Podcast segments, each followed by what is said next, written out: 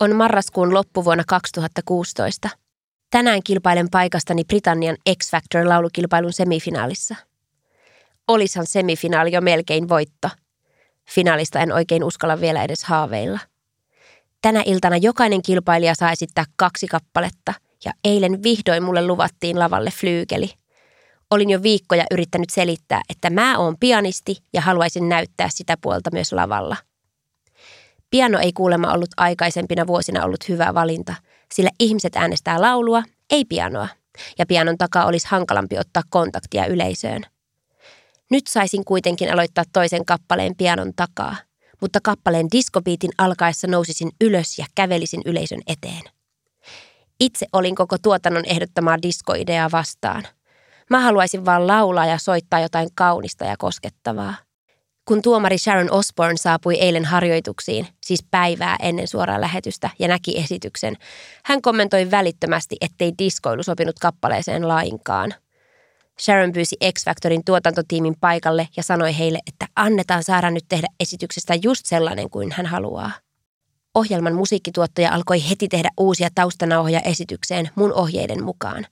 Pelkästään piano ja jouset, hieman dramaattisia patarumpuja ja minä pianon ääressä koko esityksen ajan. Olin eilen illalla mennyt jo nukkumaan, mutta heräsin, kun mun kännykkä piippasi puolen yön aikaan ja ilmoitti uudesta sähköpostista. Taustanauhat oli tulleet ja mä hiivin silmät ristissä X Factor-talon musiikkihuoneeseen. Mun piti nopeasti opetella koko kappaleen pianoraita ulkoa, jotta osaisin soittaa sen seuraavana iltana miljoonien TV-katsojien edessä. Puolen tunnin treenin jälkeen menin takaisin sänkyyn ja toivoin, että esitys seuraavana päivänä menisi nappiin. Olen Saara Aalto ja olen tänään Radio Suomen kutsuvieraana. Esityspäivät on aina kaoottisia. Vaatetusta ja esityksiä hiotaan viimeiseen asti. Koska mun X Factor-esitys meni kokonaan uusiksi, myös vaatteet muuttuvat monta kertaa vielä esityspäivänä – Kenraaliharjoituksissa flyykeliä ei saatu siirrettyä lavalle tarpeeksi nopeasti, joten en saanut mun massiivista pianotuolia ja mikkiständiä oikeaan paikkaan.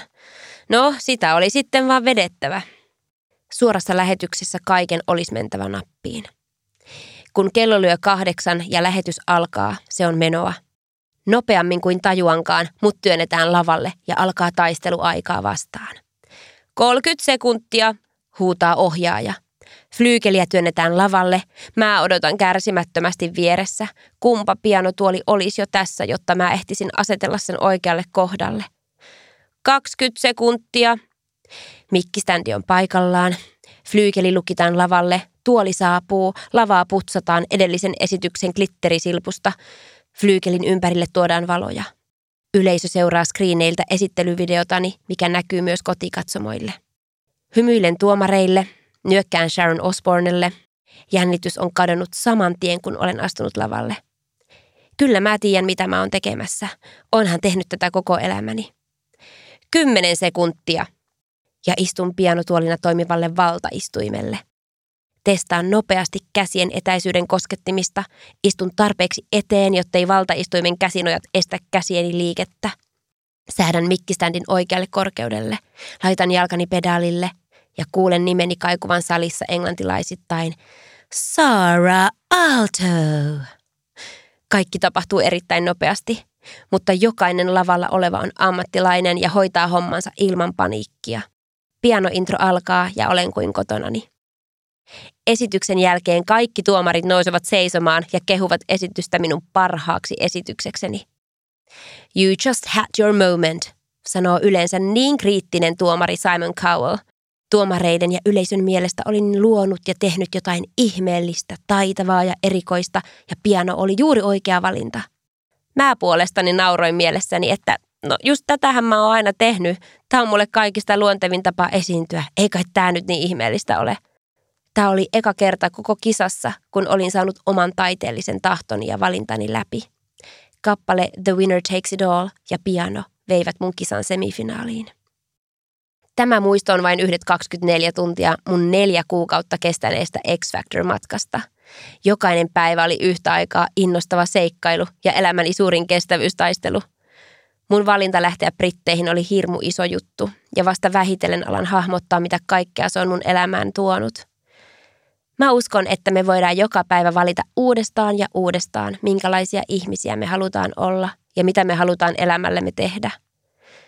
Joskus sä teet pienen ja merkityksettömältä vaikuttavan valinnan, mutta se johtaa sut tilanteeseen, joka saattaakin muuttaa monen ihmisen elämän.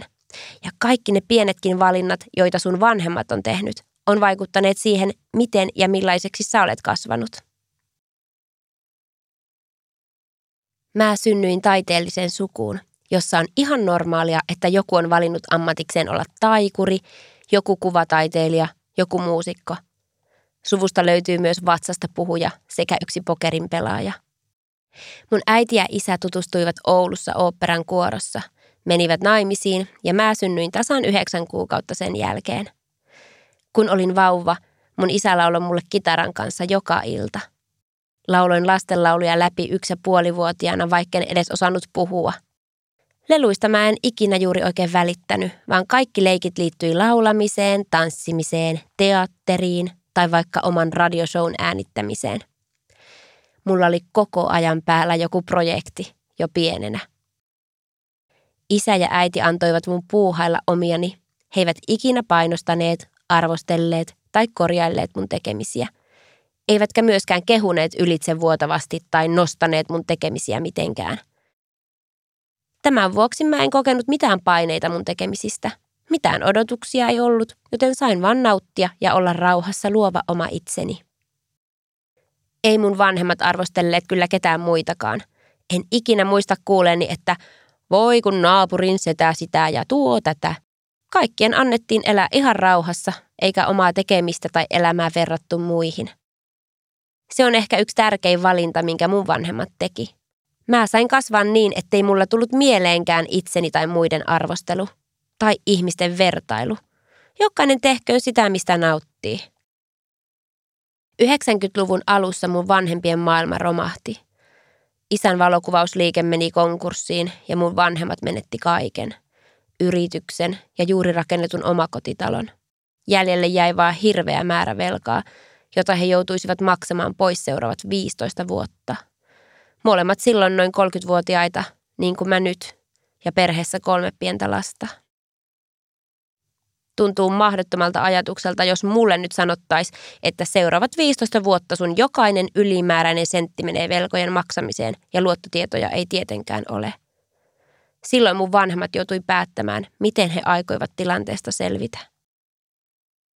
Tärkeä valinta oli se, että lapset saa harrastaa ja toteuttaa itseään.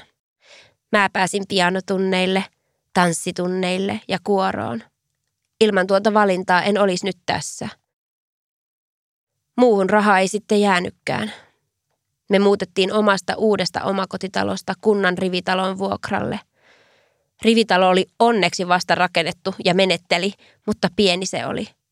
Pikkusiskolle ei ollut omaa huonetta ja olohuone jaettiin kahtia, toisella puolella siskon sänky ja toisella puolella sohva. Pieni asunto kuitenkin tuntui kivalta. Oltiin koko perhe tiiviisti yhdessä. Meluttiin, musisoitiin ja huudettiin. Oltiin aikamoinen italialaistyylinen Serranon perhe. Tunteet sai näyttää. Ja mun vanhemmat valitsi rakkauden. He päättivät pysyä yhdessä vaikeiden aikojen yli ja yrittivät nähdä tilanteessa kuin tilanteessa aina positiivisen puolen. En ikinä unohda, kun yksi kesäaamu meidän rivitalon pihalle ilmestyi kunnan kesän työntekijä ruohonleikkurin kanssa. Ja äiti hihkaisi iloisena aamupalapöydässä. Vau, mehän eletään kuin kuninkaalliset, kun on omat ruohonleikkaajat. Iske myös aina sanoi, että paras tapa vanhemmille kasvattaa lapset on se, että vanhemmat rakastaa toisiaan ja näyttää sen. Lohduttavaa on se, miten hyvin lapsi sopeutuu tilanteeseen kuin tilanteeseen. En mä ikinä ajatellut, että meiltä puuttuisi yhtään mitään, koska vanhemmat ei tehneet puutteesta mitään isoa numeroa.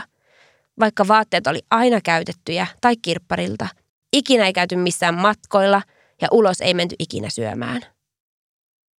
Muistan ikuisesti, miten kerran kävin naapurissa ja sinne oli tilattu pizzaa ihan oikeasta pizzeriasta – miten pizzan tuoksu oli jotakin aivan lumoavaa ja toivoin, että saisin maistaa edes pienen pienen palan. Mulle ei pizzaa kuitenkaan tarjottu ja jäin aikuisuuteen asti miettimään, miltä tuollainen pizzerian pizza maistuisi. Muusikon ammattiin kuuluu yleensä iso omistautuminen treenaamiseen ja musisointiin.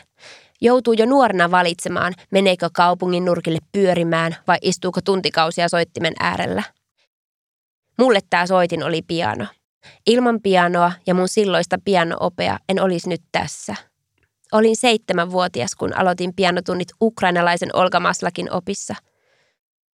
Vanhempia hieman jännitti, kun mä kannoin kotiin venäläisen pianokoulun kirjat ja tahti oli tosi nopeaa. Mutta mä rakastin sitä. Olka huomasi mun motivaation nopeasti ja alkoi haastamaan mua. Yhdeksänvuotiaana mun kappaleet oli jo tosi pitkiä ja vaativia – ja useita niistä mä harjoittelin kaksi tai kolme vuotta ennen kuin ne esitettiin musaopiston konserteissa. Yhdellä tunnilla me saatettiin harjoitella vain yhtä riviä, suurimman osan tunnista vain yhtä tahtia. Miten jokainen sormi painaa kosketinta pohjaan asti, miten ranne myötäilee liikettä, minkälaisella voimakkuudella kosketin painuu alas. Miten musiikillinen fraasi kasvaa ja liikkuu tahdin sisällä. Jokainen tahti hiottiin huippuunsa. Nyt mä ihmettelen, miten mä jaksoin keskittyä sellaiseen niin nuorena. Mutta mua motivoi suunnattomasti se, kun huomasin, miten Olga uskoi muhun. Hän uskoi, että mä voisin oppia vaikeatkin jutut, ja tämä usko tarttui muhun. Haasteet saivat mut nälkäiseksi ja halusin imeä kaiken mahdollisen opin itseeni. 12 vuoden iässä mä osallistuin Madetojan pianokilpailuihin. Osa kappaleista olin harjoitellut jo kaksi vuotta, mutta vielä oli paljon töitä edessä. Olka ehdotti, että olisi parempi, jos jäisin hetkeksi pois koulusta, jotta voisin keskittyä pelkästään pianon soittamiseen. Ukrainalaisen opettajan mielestä tämä oli täysin normaalia ja luonnollista, kun taas suomalainen koululaitos hämmästeli asiaa. Sain kuitenkin luvan kahden viikon koulutaukoon, ja niin alkoivat ikimuistettavat kaksi viikkoa. Aamu alkoi tunnin lämmittelyllä jonka jälkeen mun kuvataiteilija Ukki tuli hakemaan mut ja auton kuljettajan ominaisuudessaan vei mut aamun soittotunnille. Automatkoilla keskustelimme musiikista, Ukki kertoi mulle säveltäjistä, varsinkin lempisäveltäjästään Johan Sebastian Pahista. Soittotuntien jälkeen palasin kotiin ja harjoittelin kahdeksan tuntia. Sen jälkeen Ukki haki minut taas ja vei illalla uusille soittotunneille. Tätä jatkui kaksi viikkoa ja nautin jokaisesta hetkestä – Nautin, että sain käyttää halutessani kaksi tuntia yhden juoksutuksen harjoittelemiseen ja toiset kaksi tuntia hankaliin vasemman käden kuvioihin. Sain paneutua, hioa ja kehittyä. Välillä ukki filmas harjoitteluani ja katsoin itseäni videolta, mikä on muuten tosi hyvä tapa oppia. Vuoden 2000 tammikuussa olin valmis kilpailemaan. Tiesin osaavani joka ikisen tahdin vaikka silmät kiinni – Mua ei jännittänyt, koska koin olevani täysin valmistautunut. Ja hyvin ne kilpailut menikin. Sain palkinnon ja hyvät arvostelut. Olkan kanssa harjoiteltiin tarkkaan myös lavalle kävely, kumartaminen, miten istun tuoliin, miten säädän tuolin korkeuden, miten asetan kädet koskettimille, miten odotan hetken ja virittäydyn mielessäni kappaleen tunnelmaan, ja miten soiton jälkeen lasken kädet syliini, nousen ja kävelen yleisön eteen kumartamaan. Hän huolehti, että tiesin tasan tarkkaan, mitä olin tekemässä. Ja minähän tiesin. Näin pystyin astella lavalle turvallisin mielin. Se on yksi tärkeimmistä asioista, mitä opin Olkan kanssa. Harjoittelun ja hiomisen tärkeys on säilynyt elämässäni aina. Ja tiedän, että sen pohjatyön tehtyäni voin mennä lavalle ja pitää hauskaa. Mulla on varaa kommunikoida yleisön kanssa, voin heittäytyä ja eläytyä koska tiedän tekniikan toimivan. Olka rakasti myös rikkoa rajoja ja tehdä showta. Välillä soitin konsertissa miesten frakki päällä ja rusetti kaulassa. Toisella kerralla olin 1800-luvun prinsessa. Koin olevani osa jotain spesiaalia ja näin lapsesta asti sen, miten jokaiseen esitykseen panostetaan täysillä ja se mietitään alusta loppuun. Tiedän, että on saanut omaan tekemiseeni todella paljon Olkalta – olispa hän vielä näkemässä, miten paljon hän minun vaikutti. Olen Saara Aalto ja olen tänään Radio Suomen kutsuvieraana. Muistan, että teininä mun oli aina vähän vaikea sopeutua joukkoon. Kuorossa mulla oli liian iso ja solistinen ääni. Ryhmätanssiesityksissä liikkeet liian isoja ja sooloesityksissäkin tuntui, että piti olla aina vähän varpaillaan ja pienentää omaa ilmaisuaan. 17-vuotiaana pääsin edustamaan Suomea TV-laulukisoihin Romaniaan. Oli elämää mullistavaa viettää kaksi viikkoa uudessa kulttuurissa tekemässä TV-showta, jossa oli nuoria laulajia ympäri maailmaa. Nämä 10-17-vuotiaat nuoret olivat uskomattomia. He esiintyivät ja lauloivat kuin supertähdet. Harjoituksissa mä astelin lavalle itse varmasti ja valmiina. Ensimmäisen vedon jälkeen kisan ohjaaja kuitenkin käveli lavalle ja alkoi jakaa mulle ohjeitaan. Hymyile enemmän, levitä käsiäsi näin, liiku lavalla. Tajusin, että se mikä Suomessa oli liikaa, oli maailmalla liian vähän – Mun sydän innostui tästä ohjauksesta ja puskusta. Ison shown tekeminen resonoi ja päätin, että jos muut nuoret ovat oppineet esiintymään tuolla tavalla, minäkin voin. Tästä lähtien en enää pienentäisi itseäni. Mulla on aina ollut paljon unelmia. Jotkut unelmista on sellaisia, joihin olen tähdännyt ja valmistautunut koko elämän. Kuten esiintyminen isoilla lavoilla ja muusikkous – Osa on sellaisia unelmia, jotka on leijailleet mun alitajunnassa ja sitten yhtäkkiä jotain uskomatonta tapahtuu ja mut johdatellaan just oikeaan paikkaan tai oikean ihmisen luo. Sitten on ollut tällaisia yksittäisiä hulluja unelmia, kuten saisinpa antaa ääneni Disney-prinsessalle. Haluan edustaa Suomea Euroviisuissa. Tai voi kun saisi joskus laulaa Andrea Bocellin kanssa – jotka on kaikki tulleet todeksi ihmeellisten käänteiden ja johdatusten kautta. Kuunnelkaas niin kerron, miten ne tapahtui. Vuonna 2007 Suomeen tuli ihan uusi talent show, Talent Suomi. Se oli ensimmäinen laulukilpailu, johon sai mennä esittämään omia biisejä pianon kanssa. Olin 19-vuotias ja halusin testata, mitä ihmiset tykkäis mun biiseistä. Pääsin kisassa loppuun saakka ja muistan hyvin hektisen finaalipäivän. Olin nimittäin hakenut myös Helsingin kaupunginteatterin uuteen High School Musical on Stage nuorisomusikaaliin. Ja koeesiintymiset oli Talent Suomen finaalipäivänä. Hakijoita oli yli tuhat ja pitkä päivä venyi venymistään. Ihmisiä pudotettiin ja uusia vaiheita pidettiin.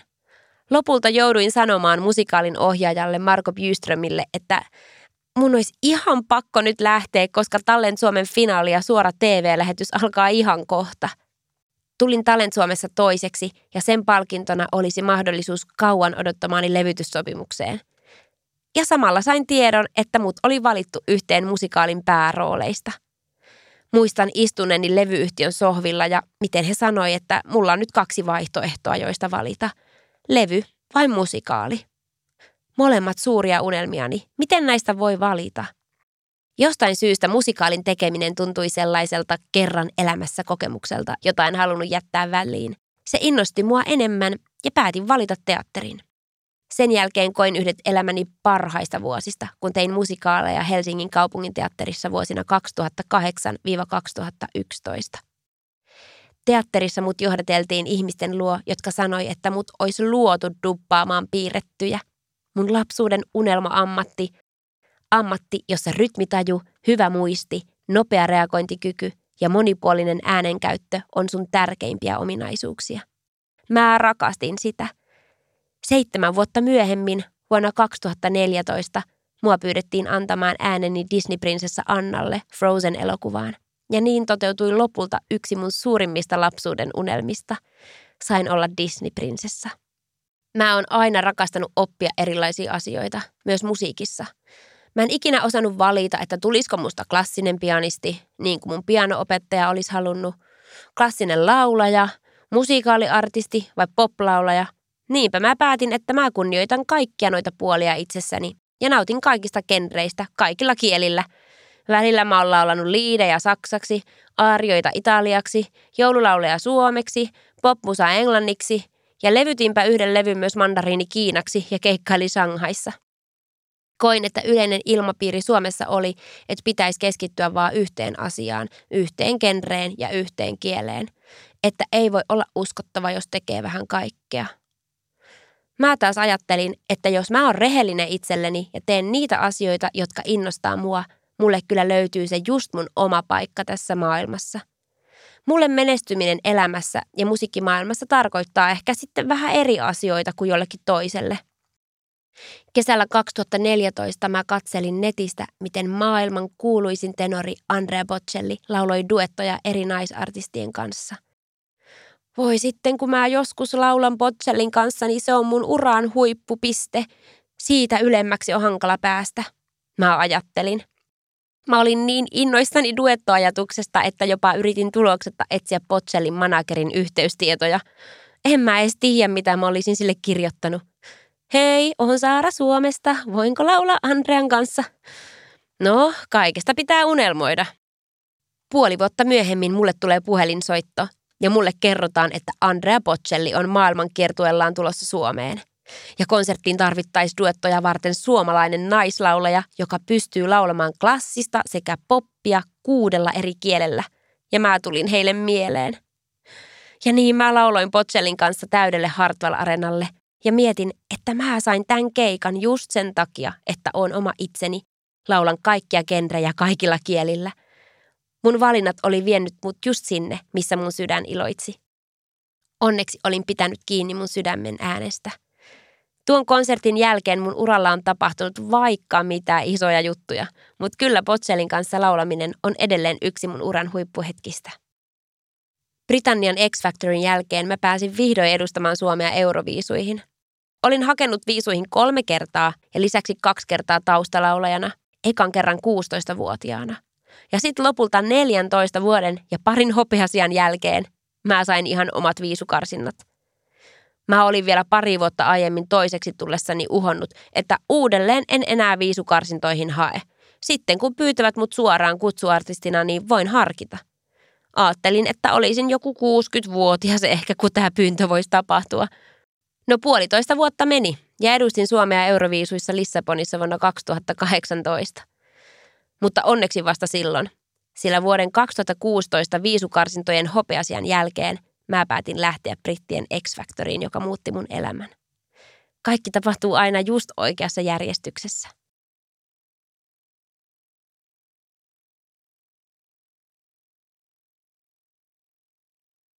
Hullua on se, että kun sä teet jonkun valinnan, et voi ennalta tietää, kuinka monen ihmisen elämään se vaikuttaa. Sä ajattelet tekeväsi jonkun valinnan vain itseäsi varten, mutta samalla muutatkin monen ihmisen elämän. Mun brittimanageri on kuin mun sielun sisarus ja sanoo, että on koko elämänsä odottanut sellaista artistia ja ystävää kuin minä. Me ollaan niin samanlaisia, ihan luotu toisillemme ja vieläkin se jaksaa muistuttaa, miten kiitollinen on, että mä vuonna 2016 päätin astua lentokoneeseen kohti Lontoota ja X-Factoria ja muutin sen elämän.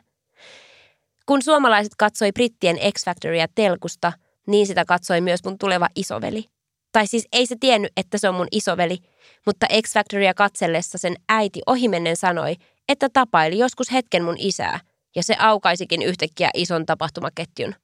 No se on pitkä tarina, mutta X Factorin takia mun perhe sai uuden jäsenen ja mun veli löysi isänsä.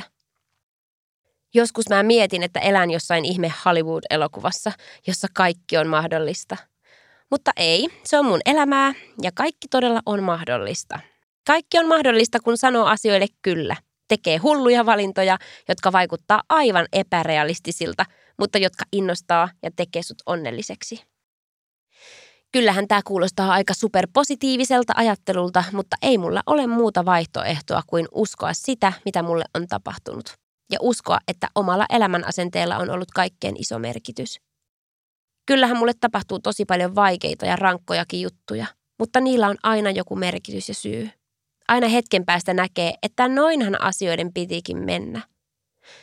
Muutama vuosi sitten mulla oli tosi vaikeeta. Erosi mun poikaystävästä ja olin saanut burnoutin liiasta työstä. Istuin sohvalla mun ekassa omassa asunnossa ja mietin, että nyt mä rupean juopoksi. Ei jaksa enää tehdä mitään. Nyt mä ymmärrän, miksi jotkut alkaa ryyppäämään. Olin oikeasti tosi surullinen ja olin jo lähdössä kauppaan, kun mun silmät osui mun käytettynä ostettuun ruokapöytäryhmään – se oli aivan väärän värinen. Tää on mun eka oma koti ja sen täytyy olla just mun näköinen.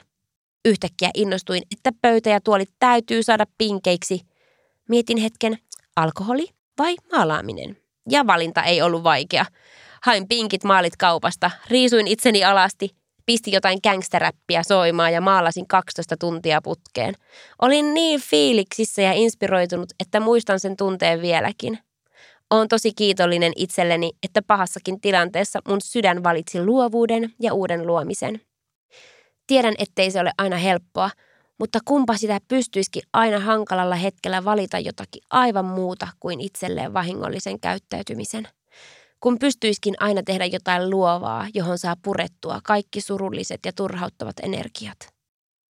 Ihmiset muuten usein valittelee mulle, että miten mä kestän, kun en ikinä voita mitään kilpailua. Niin kuin olisi jotenkin harmittavaa tulla viisi kertaa putken toiseksi eri kilpailuissa – Kyllähän sitä lannistuisi ja surettaisi, jos ajattelisi, että toiseksi tuleminen olisi joku epäonnistuminen, niin kuin media usein yrittää sanoa. Mutta päinvastoin. Se on joka kerta ollut uskomattoman hieno mahdollisuus ja avannut ovia just oikeisiin paikkoihin. Harva ehkä arvaa, miten monia ovia pitää tällä uralla yrittää availla, että yksi aukeaa. Mä haen useisiin juttuihin, lähetän satoja maileja. Useimmiten vastaus on ei tällä kertaa, ja sitten mä mietin, mikä mussa nyt on vikana.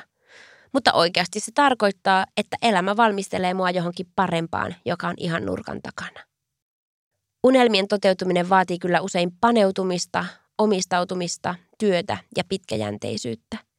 Sitä, että sä annat kaikkesi sun intohimosi eteen. Sitä, että teet valintoja, jotka vie sua lähemmäksi sun unelmia, eikä jonkun toisen unelmaa siitä, mitä sun tulisi saavuttaa – kun jotkut arvostelee, miksi mun uralla ei tapahdu sitä tai tätä, tai kertovat, mitä siinä pitäisi tapahtua, tai missä mun pitäisi esiintyä tai soida, en tiedä miettiikö kukaan, että mikä se mun pohjimmainen unelma on. Mun unelmalistalla ei esim. ole koskaan edes käväissyt keikka Ruisrokin päälavalla, mikä olisi suomalaisen pop-artistin menestyksen mittarin korkeimpia pisteitä. Mä sanoisin, että mun suurin ison mittakaava unelma on ollut se, että saisin olla kansainvälinen laulaja että saisin esiintyä eri maissa, tavata eri ihmisiä, työskennellä alan huippujen kanssa ja laulaa sitä, mikä mut kulloinkin tekee onnelliseksi. Onneksi on uskonut, että mun unelmat on ihan yhtä hyviä kuin muiden ja ne on saavutettavissa. Kaikki lapsuuden ja nuoruuden unelmat mä oon oikeastaan saavuttanut. Nyt on siis aika keksiä uusia unelmia. Ne on vielä jossain ilmassa leijailemassa, mutta annan niille aikaa. Viimeiset kymmenen vuotta on olleet niin täynnä seikkailuja ja vauhtia, että mun elämässä ei ole ollut arkea, ei rutiineja, ei selkeää kotipaikkaa tai kotimaata, ei juurikaan vapaapäiviä, ei selkeyttä eikä varmuutta elämässä. Ei yksityisyyttä, ei juurikaan sosiaalista elämää, ei aikaa nähdä omia vanhempia ja sisaruksia. Nyt olisi siis vihdoin myös aika nauttia mun ihanasta puolisosta, koirista ja kodeista kahdessa eri maassa – ja sitten kun uusi unelma ja seikkailu ilmestyy, pidän mielen avoimena ja sanon kyllä. Eilen muuten kun mä tulin Suomeen, niin mä luin lentokoneen ilmaislehdestä mun paljon arvostaman brittiläisen miljardööri liikemiehen Richard Bransonin viisauden. Jos joku tarjoaa sulle hienon mahdollisuuden, etkä ole varma osaatko tehdä sitä, sano kyllä ja opettele tekemään se sitten myöhemmin. On ihan samaa mieltä, kun sanoo unelmille ja tilaisuuksille kyllä, upeita asioita alkaa tapahtua. Richard Branson on inspiroiva hahmo. Hän perusti nuorena Virgin-levyyhtiön tyhjästä ja myöhemmin Virginistä kehittyi jättimäinen monialayritys.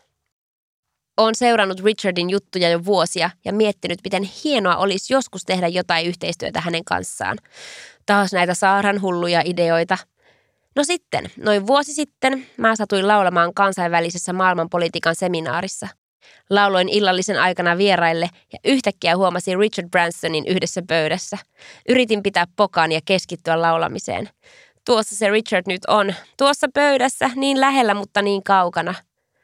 Kun esiintymisen jälkeen olin lähdössä pois, Richard sattui olemaan käytävällä puhelimessa. Nähdessään mut hän keskeytti puhelunsa, kehui mun esitystä ja pyysi käyntikorttia. Hämmentyneenä ja onnellisena annoin Richardille käyntikorttini – ja jatkoin mun matkaa ulos ihanaan kevätilmaan. Siellä se käyntikortti nyt on, Richard Bransonin lompakossa.